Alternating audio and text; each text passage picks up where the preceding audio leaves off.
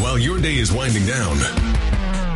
They're just getting started. This is South Coast Tonight with Chris McCarthy and Marcus Ferro. They've got you covered on all the news of the day, from local issues to politics on both sides of the aisle. This is the place where the movers and shakers come to be heard, to listen, and where they're held accountable. This is South Coast Tonight on WBSM.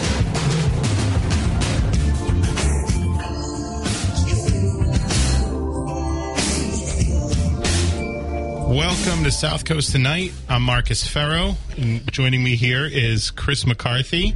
Good evening, Marcus. The p- packed house in here tonight. So, uh, also uh, co-moderating the debate tonight is Jack Spillane. Hey, Jack. Hey, guys. So, um, we are here for the Ward Three City Council uh, debate. This is the last debate slash forum of the election season. Uh, the debate is, I mean, the uh, the election is Tuesday, uh, February twenty eighth. Um, and then they will have a new Ward 3 City Council to replace the recently resigned Hugh Dunn. We're joined by Carmen Amaral. Hey, Carmen. Hey, Marcus. Thanks for having me. Uh, and, and Shawn Oliver. Hi, Shawn. Hey, Marcus. How are you? So the rules are as follows: uh, each candidate gets a two-minute uh, opening and closing statement. That's been decided. The order's been decided by coin flip. Uh, we will then be moving on to questions. Um, each candidate will have two minutes to answer a question. If a candidate is addressed and another candidate's answer, then that candidate will get a one minute rebuttal. We are going commercial free until eight o'clock, and we are going to start with um, we're going to start with opening statements. Carmen, uh, you you've got the floor.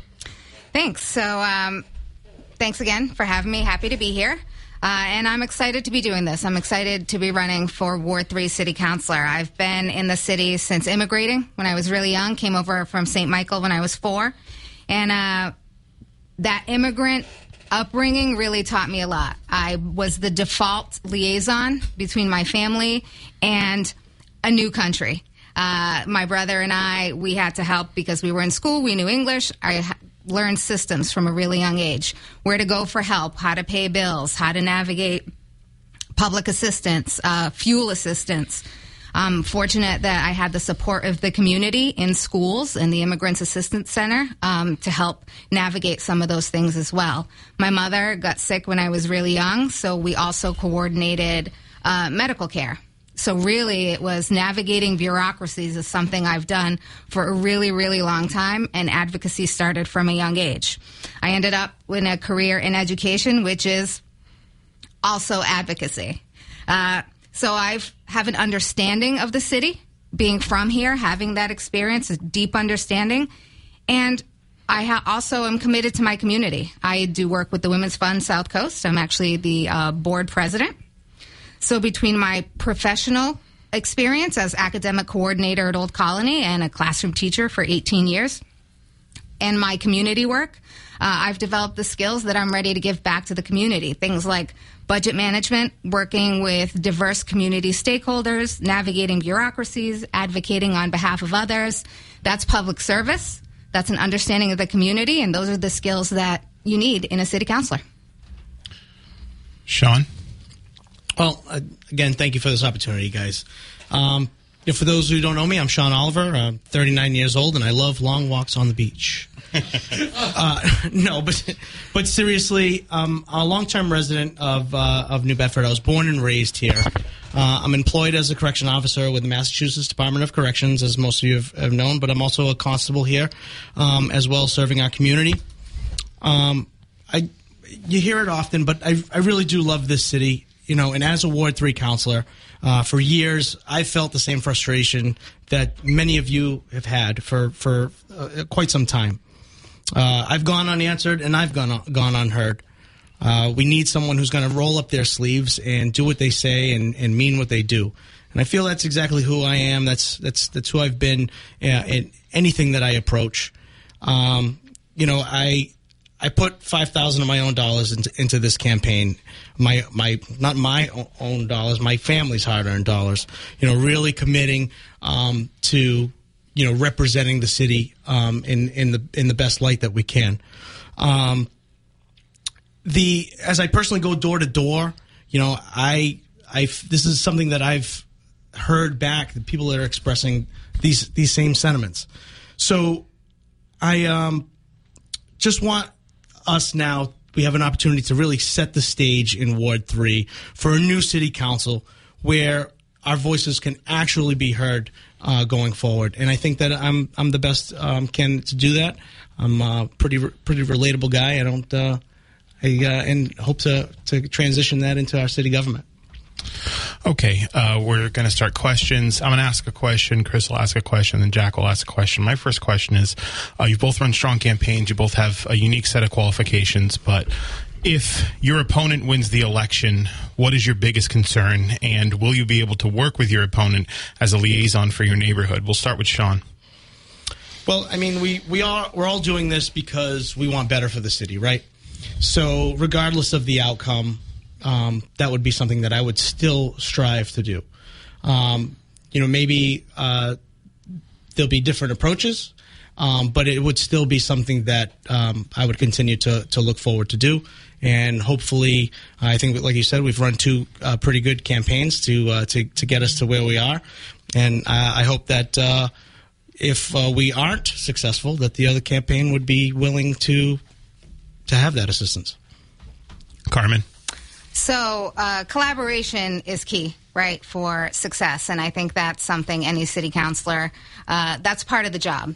So, of course, if I were not the next Ward 3 city councilor, I would be a voice for my neighbors, for my community, and communicating with my city councilor. That's that's what you have to do. At the end of the day, we're all here to work together to move the city forward for a common goal, which is to improve things across the city.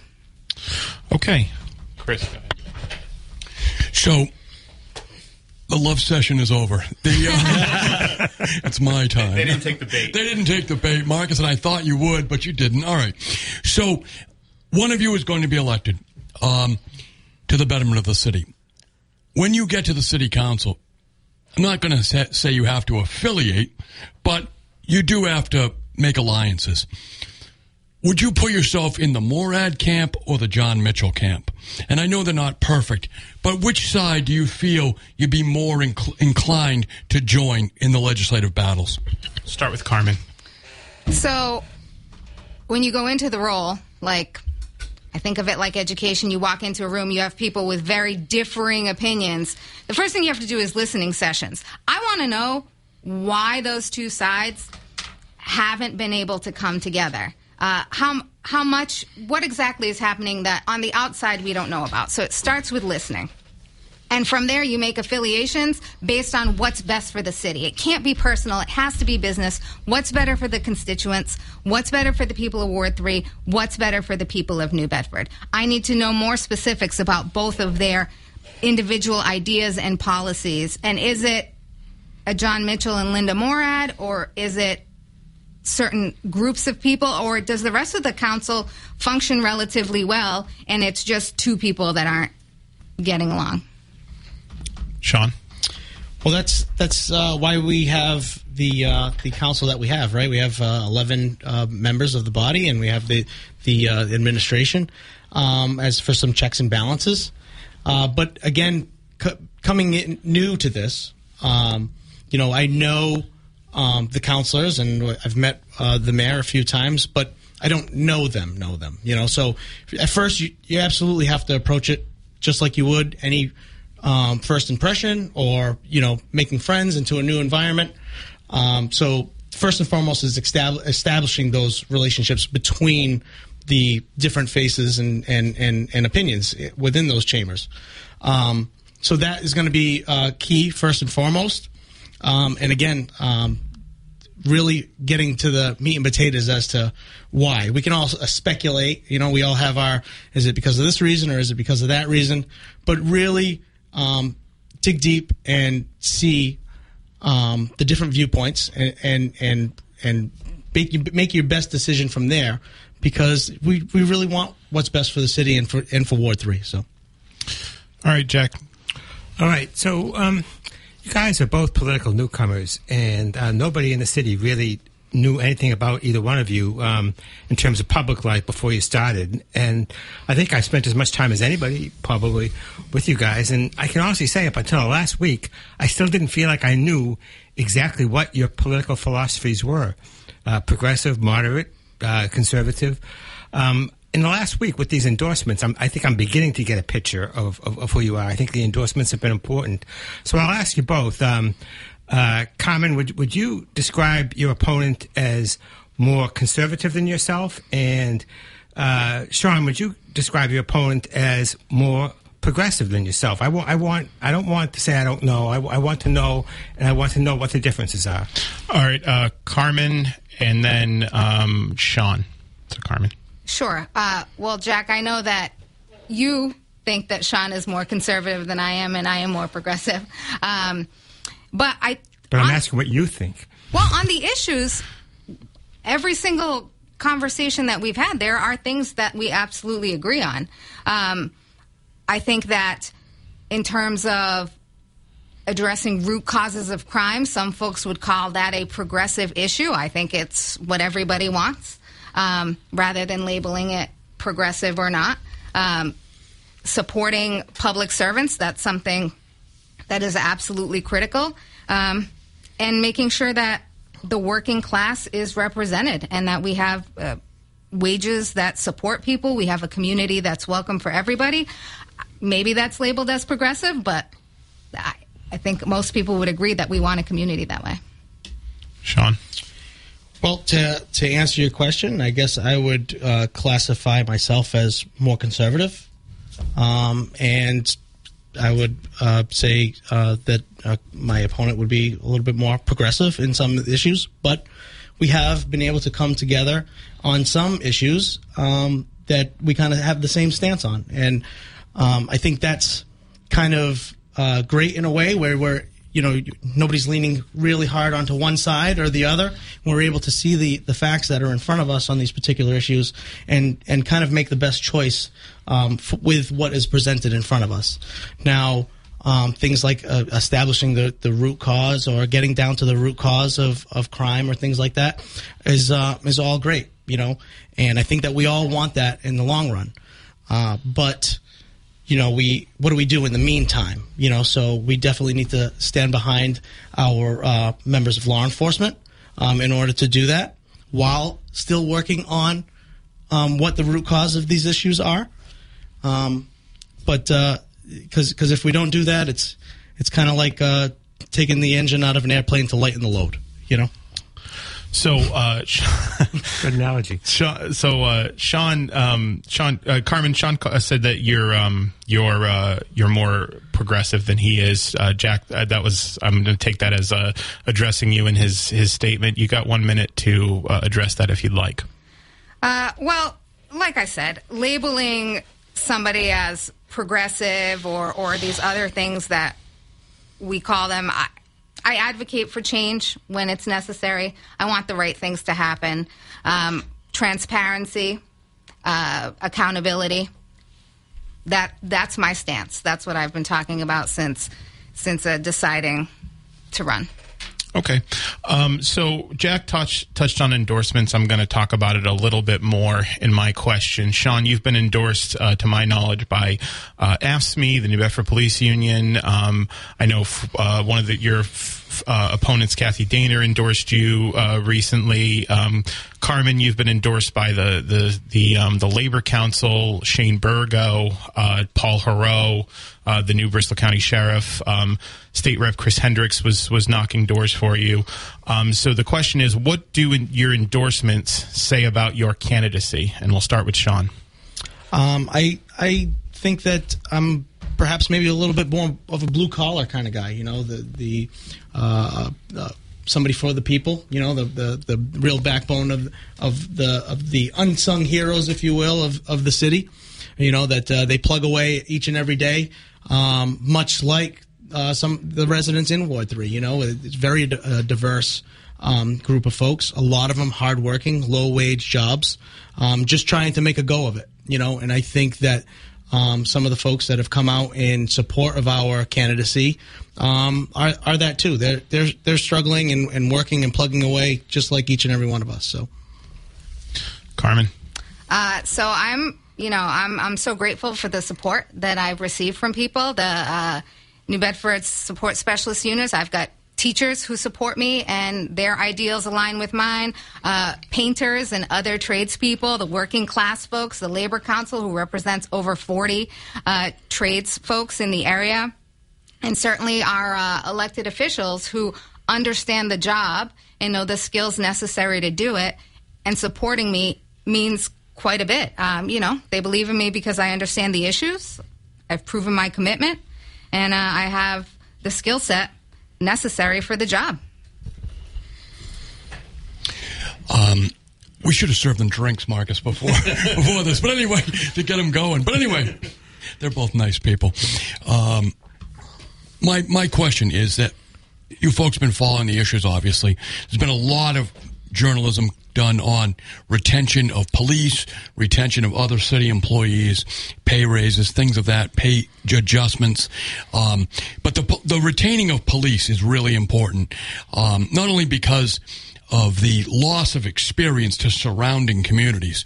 Um, both of you come from um, organized labor backgrounds. Both of you understand the importance of being in your job for a while. Um, that you just can't land there. As you're going to find out, one of you in a couple of months, right, or a month or so. Once you've gotten there, it's, there's nothing like experience. Mm-hmm. So we're losing police. I think that that's a trend that's going to go to firefighters actually next. Um, we have a lot of great firefighters in this department. So anyway, what are you going to try to do as one city councilor to try to retain the quality employees that we have for the city of New Bedford? Start with Carmen.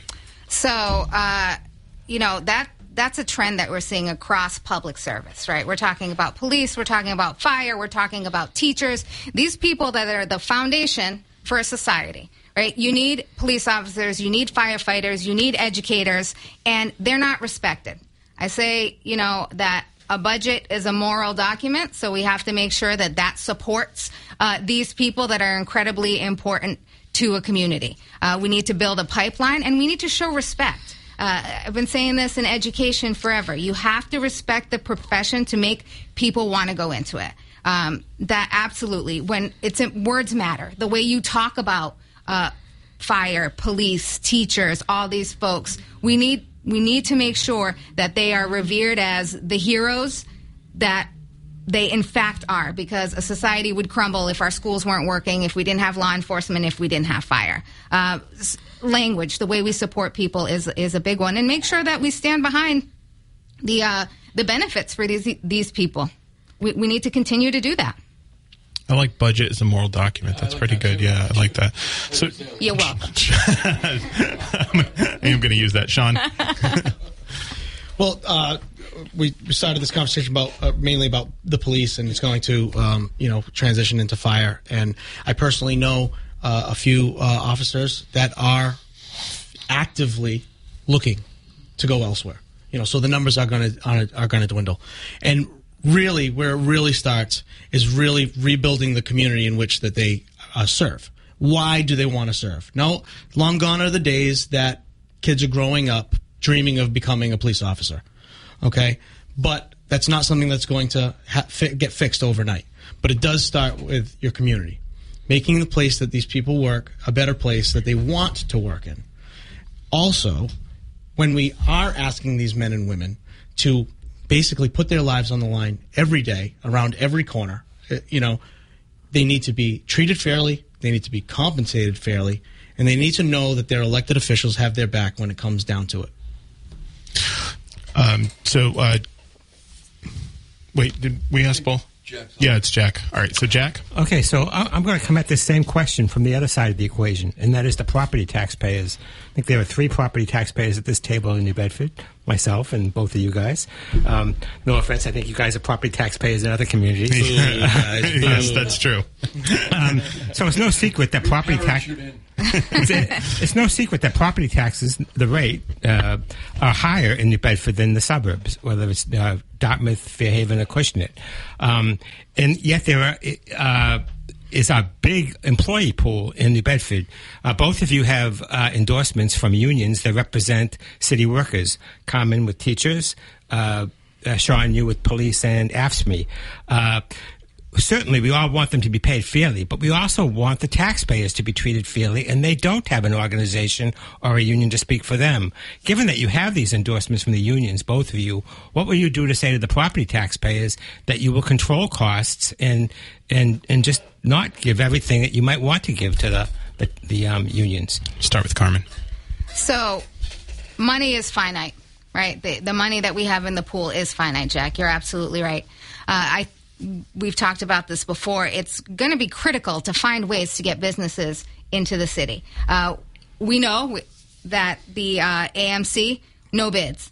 Why? What's up with that RFP? What made it unattractive? We need to ask those questions to make those corrections we can't make we can't just make assumptions bringing businesses in bringing industry and supporting small business there are there's brilliance in new bedford right we can get entrepreneurs who are excited and want to start up a business how do we support them because all of that increases helps the tax base and i will be less shocked when i open that envelope quarterly shawn well the uh, we can't give away the house. You're absolutely right. You can't just give everything that um, uh, folks are asking for because if, then where's the ceiling? You know. But um, I do also have a strong belief that when things work and work correctly, people don't normally have an issue paying. Now, I'm not saying that you know, th- where we're standing right now is a, a, great platform. We ask too much from our residents in New Bedford.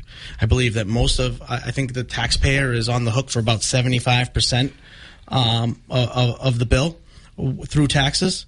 You know, we do have to increase our commercial tax base. We have to streamline the way that we um, have businesses go through the different channels to establish a business. It's very difficult um, to really um, navigate um, some of the uh, things necessary to get a business going um, without having any type of background to do so. Um, getting small business is great, but we ask a lot from them too. So we have to we have to draw in some of the big business. But why? That's mainly another reflection upon community. We have to make it inviting for these places to come to New Bedford they want to benefit from the, from our from our residents. They absolutely do. That's why you see Walmart in Fairhaven and Walmart in Dartmouth. But who shops there? The people of New Bedford shop at both of those locations. Wouldn't it be simpler if there was a nice big one in the middle of New Bedford that would accommodate everyone and our residents would come in? Now, I'm not saying, I'm not an advocate for Walmart. I'm just using them as a direct representation of a big business. But as far as big retail, we have Ocean State Job Lot. Why do people not want to do business in New Bedford? It's very difficult to do it, and that's why. That's why they don't. They'd rather not.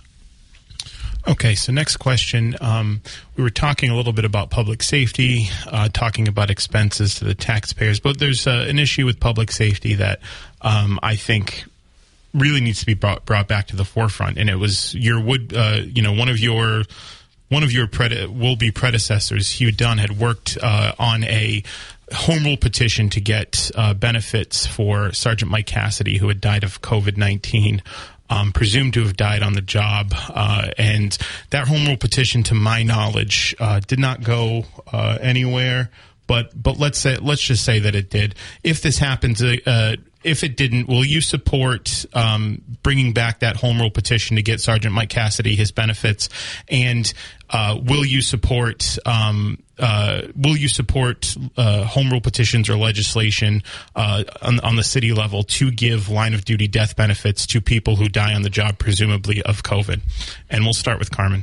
Uh, yeah, Marcus, I think we actually talked Marcus, about that, this. That was, uh, I think she's had three in a row, but that's okay. We'll, we'll let her have this one. Okay. Okay, we'll we'll do that. Okay. Yeah. So uh, you and I talked about this um, the first time that I was on air with you, and uh, my answer hasn't changed. Uh, yes, of course I support that. Uh, I support providing benefits for people. Again, back to the moral document who put service above self. This happened in the line of duty, protecting people. Yes. Okay, Shawn. Well, no, no one saw this coming, right? And uh, but it is something that we have to live with now. So it is a risk every day for anyone. So it's no different. We ask our men and women to sign up to protect our city, protect our residents, protect our property. But who's protecting them? When they're gone, who's protecting their families? So that's absolutely something that I would stand for. Um, because if something were to happen to me on the job, the the peace of mind of knowing that my family is taken care of is all I really need. Shawn will be going first on this next question. Oh well, thank you. So, I don't know um, if I'm going to want it now. no, no, no. So, the um, but I'm look. I've been I've been lulled into a nice mood too, like the rest of you. So, um, keeping in mind with the nice mood, the last person to be elected successfully and then reelected was Hugh Dunn. Marcus just brought up one of his accomplishments. Allow me to bring up another one. He pointed out successfully that the city of New Bedford was selling people's tax foreclosure liens to a company that was then for lack of a better word, stealing the equity out of the house. Okay, it is it is both a national and a state level problem. Unfortunately, it is something that's happened in New Bedford. Hugh Dunn is gone. Will you pick up the mantle where he was and watch out for the homeowners for situations like this? Look, people have to pay the taxes, but what happened here was egregious. Your answers, Shawn, please.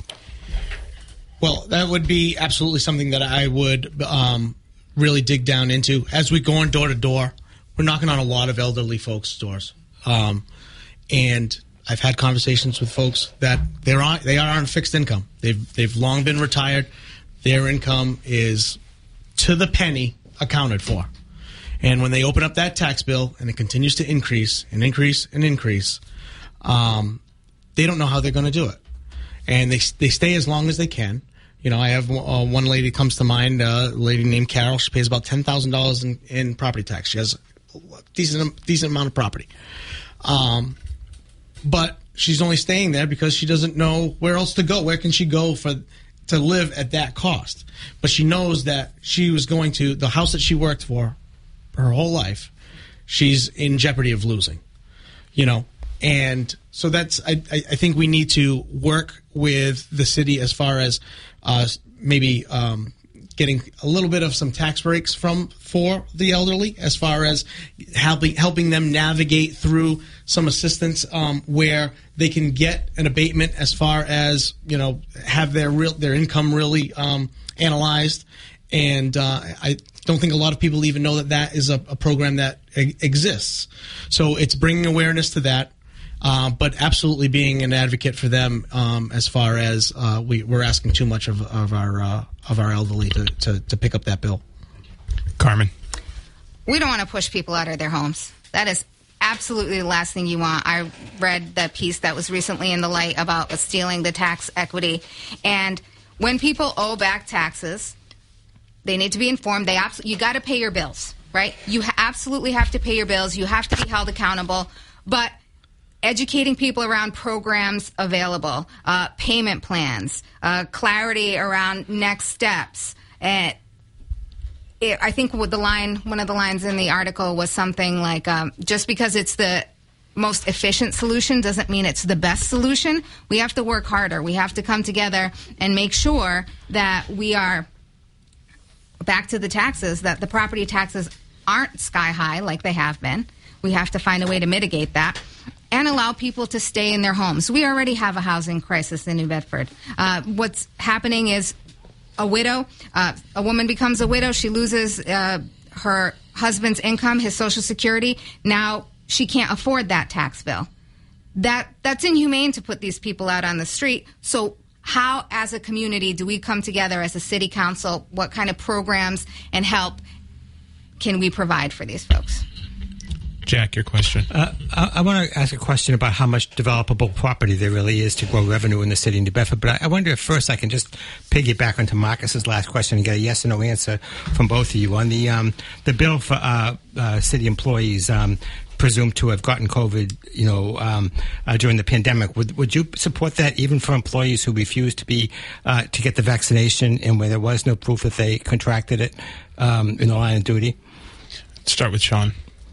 Yes. Yes. Okay. Well, I disagree with both of you, but Go ahead, Uh, Jack. Okay, so my question is, um, the Advanced Manufacturing Center, the projection for how much revenue you would get from that is about a million dollars a year.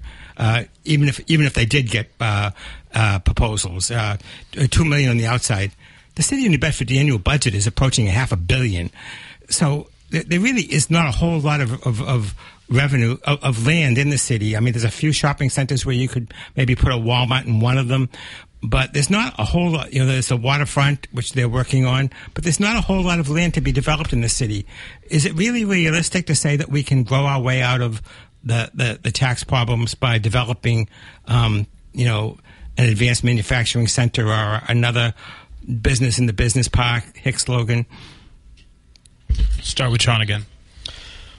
Well, I think we we absolutely have to do it. Where I, I think that uh, we, we we do have to build a commercial base. So New Bedford's not getting any bigger. So you're you're right. The the the amount of land that we have, uh, but we have to work with uh, different. Uh, work with zoning to see if we can change some things um, and and really add to the places that these things can go. We just did it with the nobody nobody was thinking about using the the land at the golf course or anything like that a few years back.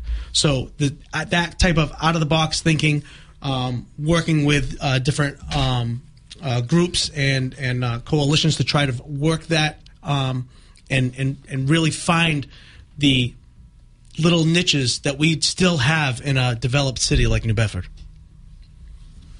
Go ahead, Carmen.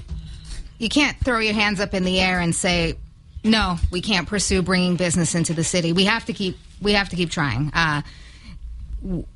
Advanced manufacturing is one. Hicks Logan, can we redevelop there? Is it possible that that can be used for industrial or mixed retail? Uh, there was the gentleman who felt very strongly about the airport. Uh, I know that there is uh, currently some discussion around making improvements to the airport. Will that improve our tax base? Can that be coupled with the revitalization that's supposed to be happening downtown, improving our transportation, uh, bringing more folks into the community? It could be. Um, but we absolutely have to continue to try to make this an attractive place for businesses to come. Okay, so uh, my next question I'm going to uh, change the subject a little bit. Uh, of course, there's been an ongoing feud with the, the mayor and the city council regarding the nomination of Carol Pimentel to the Voc School Board. You've both told me, you've both told Jack, that you support Carol Pimentel's nomination. And if you have an opportunity to vote for her, you will vote for her to be on the Voc School Board.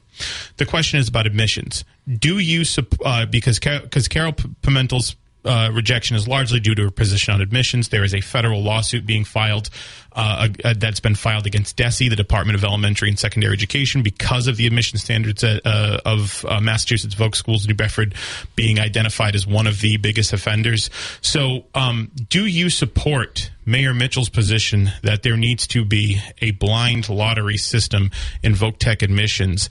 Carmen, we'll start with you. So, I know we talked about this last time. Uh, first, I want to say that every single student who wants to pursue a vocational education should have the chance. And no matter what, right now, you're going to end up with kids on the outside looking in. And this isn't a quick fix. It's like Jack pointed out, 10 years down the line. But we need more vocational schools. We need more Chapter 74 accredited programs. We know that right now, the return on investment on that traditional trajectory of go to high school, go to a get your bachelor's degree, it isn't the same.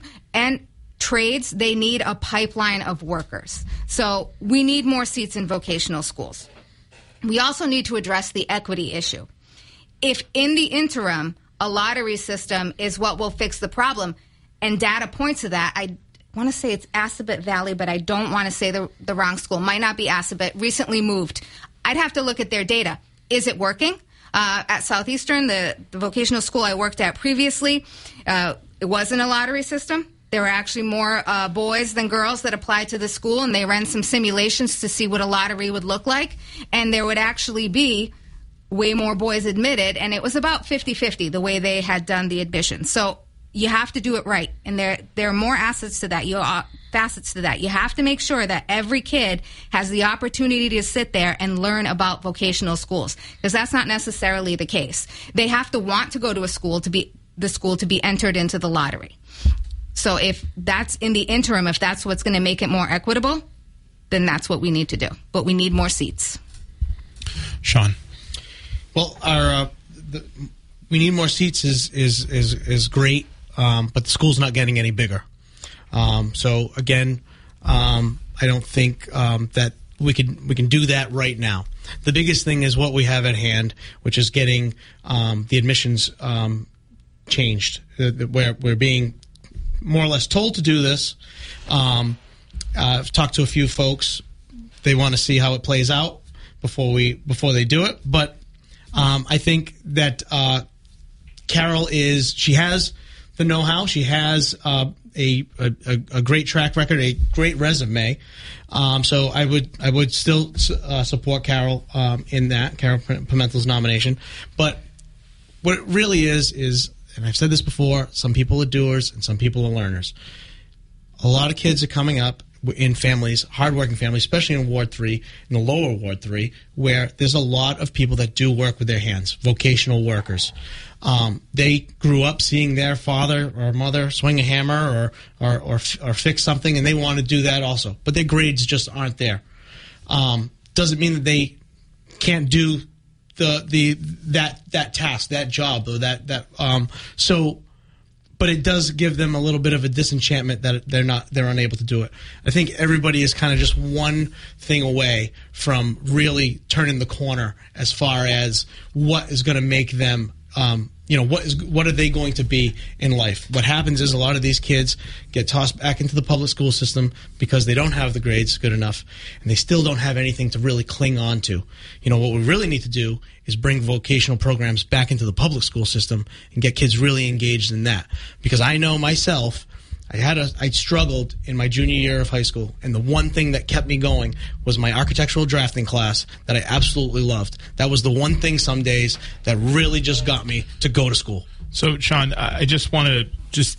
Do you support the blind lottery admission system? So on the blind Just lottery, because yep. we're on the time. on the blind lottery, um, that's something that I think we I, I would support. It's something that'll change, um, but has to be monitored um, as soon as we get some hard data on it to see if it's working. Okay. So, oh, Chris, it's your turn. So, keeping on that same um, theme of, of vocational school, because I think it's so important. Um, I grew up. I come from a family of educators, and in New Bedford, and um, I built schools, and I was a selectman in Freetown. It's a very difficult thing to do. One of the things you're going to have to do to build a new vocational school, which I'm not saying it's not necessary, is get a tax override. And that's about 20 years on the ballot. Okay. I did it. It's very hard to pass a tax override of any form, let alone telling people it's going to raise their taxes for the next 20 years over and above whatever you're going to raise them anyway. Um, do you think you could do it? Would you marshal your resources as a city councilor to pass a tax override to build additional vocational school? We'll start with Shawn. Well, I, I, I guess that would be. I'd, I'd say to answer your question would be um, not at the moment. I think that we still have a lot of opportunity to work within the confines that we have. Um, let's see how this lottery system plays out. Can we get vocational schools, vocational programs back into our public school um, before we have to go that route? There's, we're still very far away from that. Um, Voc has expanded. I don't know. I I don't think they can get any bigger into the the lot size that they have. Um, but um, I I think that we have to explore other avenues before we even really start to to discuss possibly developing an, an additional vocational school. Carmen.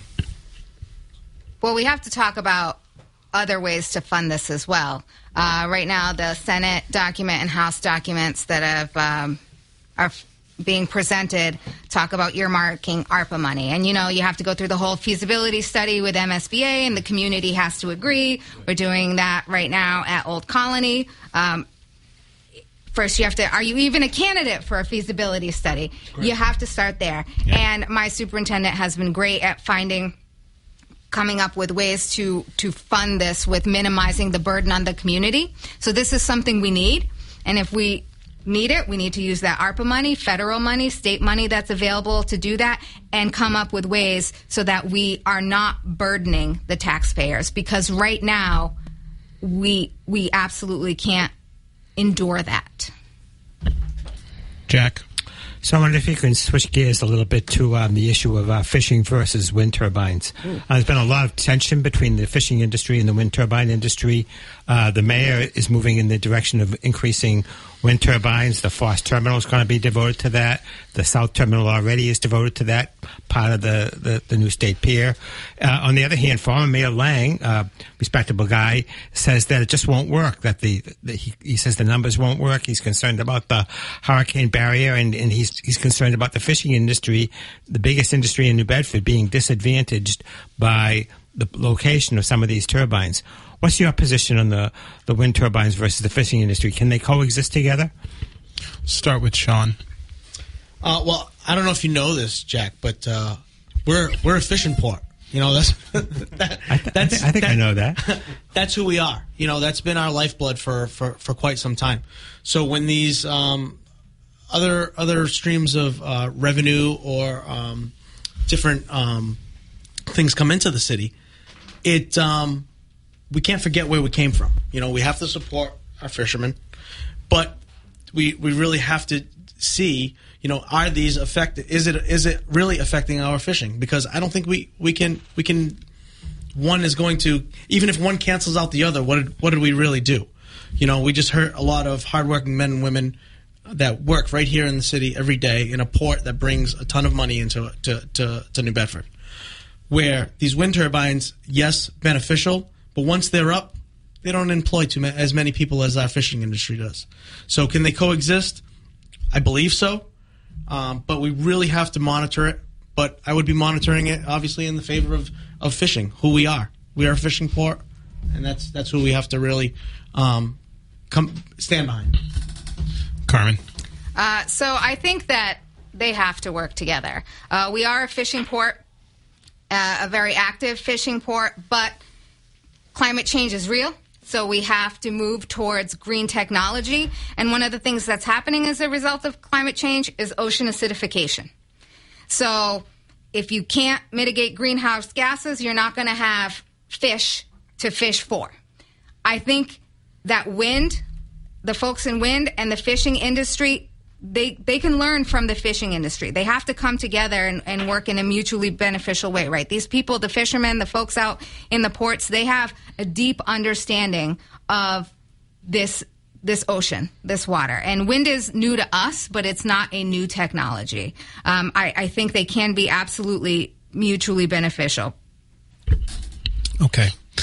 So um, the next question, uh, the next question is, um, you know, you, you, we talked a little bit about endorsements and, and political philosophies, but I wonder um, uh, w- what public figure, what politician or public figure in local or state politics do you think do you think you're most trying to emulate? And we'll start with Shawn. In local politics, local or state. Well, well, uh, well. This is local, so we'll say local. Um, you know, uh, I've had it, over the the course of a living in the city, um, and uh, this campaign, I've had an opportunity to meet and speak, talk, whether it be via phone, text, even you know, face to face. But uh, somebody who's really entrenched himself in the the community as of late, and you guys know Ian Abreu. You know, guy is there uh, basically kind of running a very similar camp ran a very similar campaign when he ran the first time. Boots on the ground about the people for the people because without the people there's no need for us anyways. So he he has excellent constituent services. You see it all the time especially on facebook if you guys ever hop on there. Anything that goes on in the city people are talk to ian. Talk to ian call ian. Reach out to ian. So right now that is somebody in the city council that is a huge asset. Somebody that I would like to emulate as far as the constituent services. He does a great job of constituent services, and uh, and and that's. I would hope that the people can see that that's what they're going to get if they vote for me on February 28th. Carmen. Uh, so I, I got to pick more than one. Um, He said just one. No, I didn't. No, I didn't- you know, I, I have to say that uh, uh, Ian, of course, is synonymous with constituent services. Uh, and Shane Burgo, I know he's a freshman um, city councilor. but he does incredible work. He's always the voice for the people. He's really deeply entrenched in the community with his church, the Cape Verdean community. He's a voice for them, and I'm a voice for the people. I I, I see a parallel there, absolutely. And um, Rep Cabral and Rep Hendricks. Uh, Rep Cabral, since a young age, he's been the voice for the immigrant community, and I see that in myself. And Rep Hendricks has done great work in Ward 3, uh, especially in those he's out in those multifamily neighborhoods all the time. They, he understands that they are important. No one group of the city is more important than the other. And I find myself aligning very much with those things. Great. Um, Chris. So one of the big um, issues that, that is in the city is again it's nationwide. It's it's it's city. It's in every city. It is housing. One of the things coming up, it will be coming in the legislature and filter down to you guys at the local level, is a rent control or rent stabilization. Briefly, what is your opinion? And again, we haven't seen details, but your opinion overall on rent control or rent stabilization? Start with Carmen. Uh, so I don't think that rent control would would happen. That's a scary term, uh, but I've heard a lot about rent stabilization being floated around. Uh, that that's twofold people can't be driven out of, of their homes because of crazy market uh, crazy increases in rent so so how do we make sure we keep people in their homes uh, and you don't want to punish people who own multifamily homes and want to make a profit that's that's important too you don't want to hinder that so i think you bring different stakeholders in the community together to have conversations. You bring landlords in. You listen to the people who are like, hey, I can't afford to pay my rent this month. I'm on a fixed income. How are we going to make this work? I also think it's critical that we have local ethical builders rather than these folks coming in from the outside, buying up property, and then evicting people who've been there a long time because they can rent these properties out for way above market value. There's something said for keeping folks in the community working with the revitalization, buying up these properties, and being the local landlords, not the absentee landlords. Shawn? Well, uh, st- a story that's uh, personal to me is my uh, my grandparents. Uh, they migrated here as well, like many people in the city. It's kind of the the, story of New Bedford. You know, we're a city of immigrants, you know. So um, they rented the same apartment for about fifty plus years. Um, the landlord passed away and the house was sold. Somebody comes in, purchases the home, and the little bit of rent that they've been paying over the years is now quadrupled. You know, um, where do they go? What do they do? You know, these folks, my, my grandmother, she cleaned houses pretty much her whole life, didn't really squirrel anything away. My grandfather worked for Chamberlain for quite some time, then worked for Titleist, and then he did a lot with, uh, you know, uh, Bay State Drywall working with his hands and stuff like that. So again, they didn't really squirrel anything away. So what do they do? You know, I don't think rent control is really going to be a thing that is is going to be able to be done. Um, but there has to be something done where we can't just have these properties just it's it's unfeasible. You know, the, there's not enough um, work in the city to accommodate the money that we that some of these landlords are asking. I've looked at some properties that I was interested in buying, and before I was technically the first one that was supposed to look at it, and there was already five offers from people sight unseen from Boston. So you know, they're they're looking to New Bedford to make a, a buck, and we do need to control that with some sort of rent stabilization. But rent control, um, I think, is um, is going to be really tough to to to to, to get past. All right. Um, I'm actually, Jack, I'm sorry. I'm actually going to move on to closing statements because we got like, you know, I want to make sure we get both statements. I, I know I'm. I want to make about constituent service. I, I I'm made it so, before. I am so, yeah. Well, Jack's going to stick around. Jack, Jack will stick around, yeah. So we'll, you'll have plenty of time to, to talk. But uh, two minute opening, closing statements. Again, a coin flip decided uh, the order. Carmen Amaral, your two minute closing statement. Sure. So I know that my lived experience as an immigrant, um, along with my education and leadership, make me the candidate who can help constituents and the city move forward. My whole life's been advocacy. My whole life has been listening and making decisions to make systems better. that's what I do. That's what I'll continue to do for the city. I'm I'm not afraid of hard work. I'm no stranger to hard work. My parents were factory workers. I worked in restaurant jobs until I was in my 30s. I started when I was 14. That's a long time. I've met a lot of people. I God bless every single server out there. Um, and I'm going to continue to work hard for the people of the ward. They deserve somebody with skills and qualifications to advocate for them and to make sure every voice is heard and be their representative on the council. And I look forward to representing them. And I hope that I have everyone's vote on February 28th. Okay, Shawn. Well, not everybody's vote. I need some. well, guys, uh, thank you WBSM obviously for doing this. You guys have really and Jack, you guys have really done a great job uh, covering this uh, ward ward race. Um, but so so thank you, and I thank you for the opportunity for tonight. But um, you know, when I started this campaign, um, nobody had to plant the bug uh, in me to motivate me to run. No large political forces handpicked me to be some type of you know moldable candidate or anything like that. I ran to solve problems. I ran to improve lives um, of of others. Um, if mine gets improved in the process as far as a better city, then great. But um, that's really been my driving force. Um, they say that the makeup of a city council should be reflected upon the, the people that they serve. And, and I find that to be true. I'm a hardworking man who grinds every day for a better life for my family. Um, I don't have a laundry list of degrees to rattle off to you, but what I do have is a strong work ethic, uh, compassion, and understanding for my fellow citizen. Um, an overwhelming pride for the place that I've always called home. Uh, I believe we need more of that today in today's political landscape. Um, I believe that I'm a direct reflection of many of the people that are in Ward Three. Um, we've we've settled for far too long for half-hearted efforts and uh, absentee councilors. Um, and in the past, we've just kind of stood by and watched some maybe um, use it as a political stepping stone or just a, a tick in the in the resume. Well, we deserve better than that. Uh, we deserve a committed councilor who's not just looking to add to that list or higher aspirations. I believe throughout this campaign, I've shown that commitment both physically and financially. Um, I've personally gone to most of these doors. Um, I've listened to the concerns.